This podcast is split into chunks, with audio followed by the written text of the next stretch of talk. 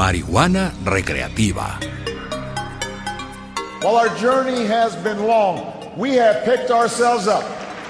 We have fought our way back. Si te soy sincero, más importante que la reelección de Obama como presidente de Estados Unidos fue lo que pasó ese mismo día en el estado de Washington y Colorado.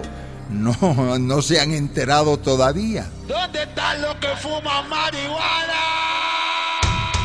En los estados de Washington y Colorado, junto a la votación presidencial, se le preguntaba a los electores si estaban de acuerdo con legalizar la marihuana con fines recreativos. Es decir, legalizar el consumo de marihuana para todos los usos, no solamente el medicinal, que ya está aprobado en 17 estados de la Unión. En el estado de Washington se aprobó el consumo de cannabis, de marihuana, con un 55% a favor y un 45% en contra. En Colorado, otro tanto. Ya era hora de acabar con la hipocresía, la doble moral. El tabaco mata y da cáncer y lo puedes comprar en cualquier esquina. Y vamos, la marihuana, que no ha matado a nadie, está prohibidísima. Mari, mari. Levante la mano la gente que legala. A partir de ahora, en los estados de Washington y Colorado, la marihuana estará a la venta libre para mayores de 21 años, que podrán poseer hasta 28,5 gramos sin incurrir en un delito. En Colorado y Washington, la marihuana pagará impuestos como cualquier otro producto de consumo. El problema es que México, por la locura de los gringos, está metido hasta el cuello en la famosa guerra contra las drogas, una guerra fracasada. Y ahora son los mismos gringos los que empiezan a legalizar la marihuana, lo que hay que ver en esta vida.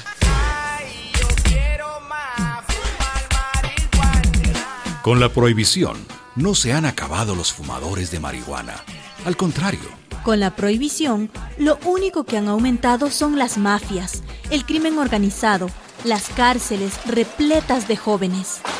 Legalizando la marihuana, los estados de Washington y Colorado recaudarán cientos de millones de dólares en impuestos, con los que se podrán financiar la salud pública y campañas educativas para que la juventud no se deje arrastrar a las drogas duras.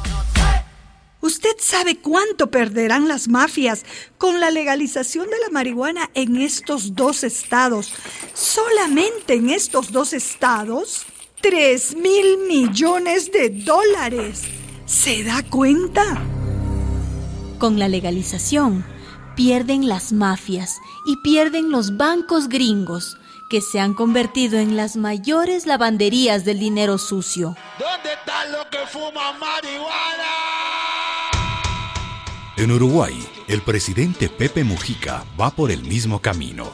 Ha presentado una ley para que el Estado asuma en exclusividad la producción y la comercialización de marihuana. Nosotros lo que queremos no es propiciar el desarrollo de la marihuana, lo que propiciamos de que ese vicio sea controlado como adición, que no pueda prosperar y que no sirva de puerta de entrada a las otras formas de drogadicción como ha pasado en muchas partes del mundo.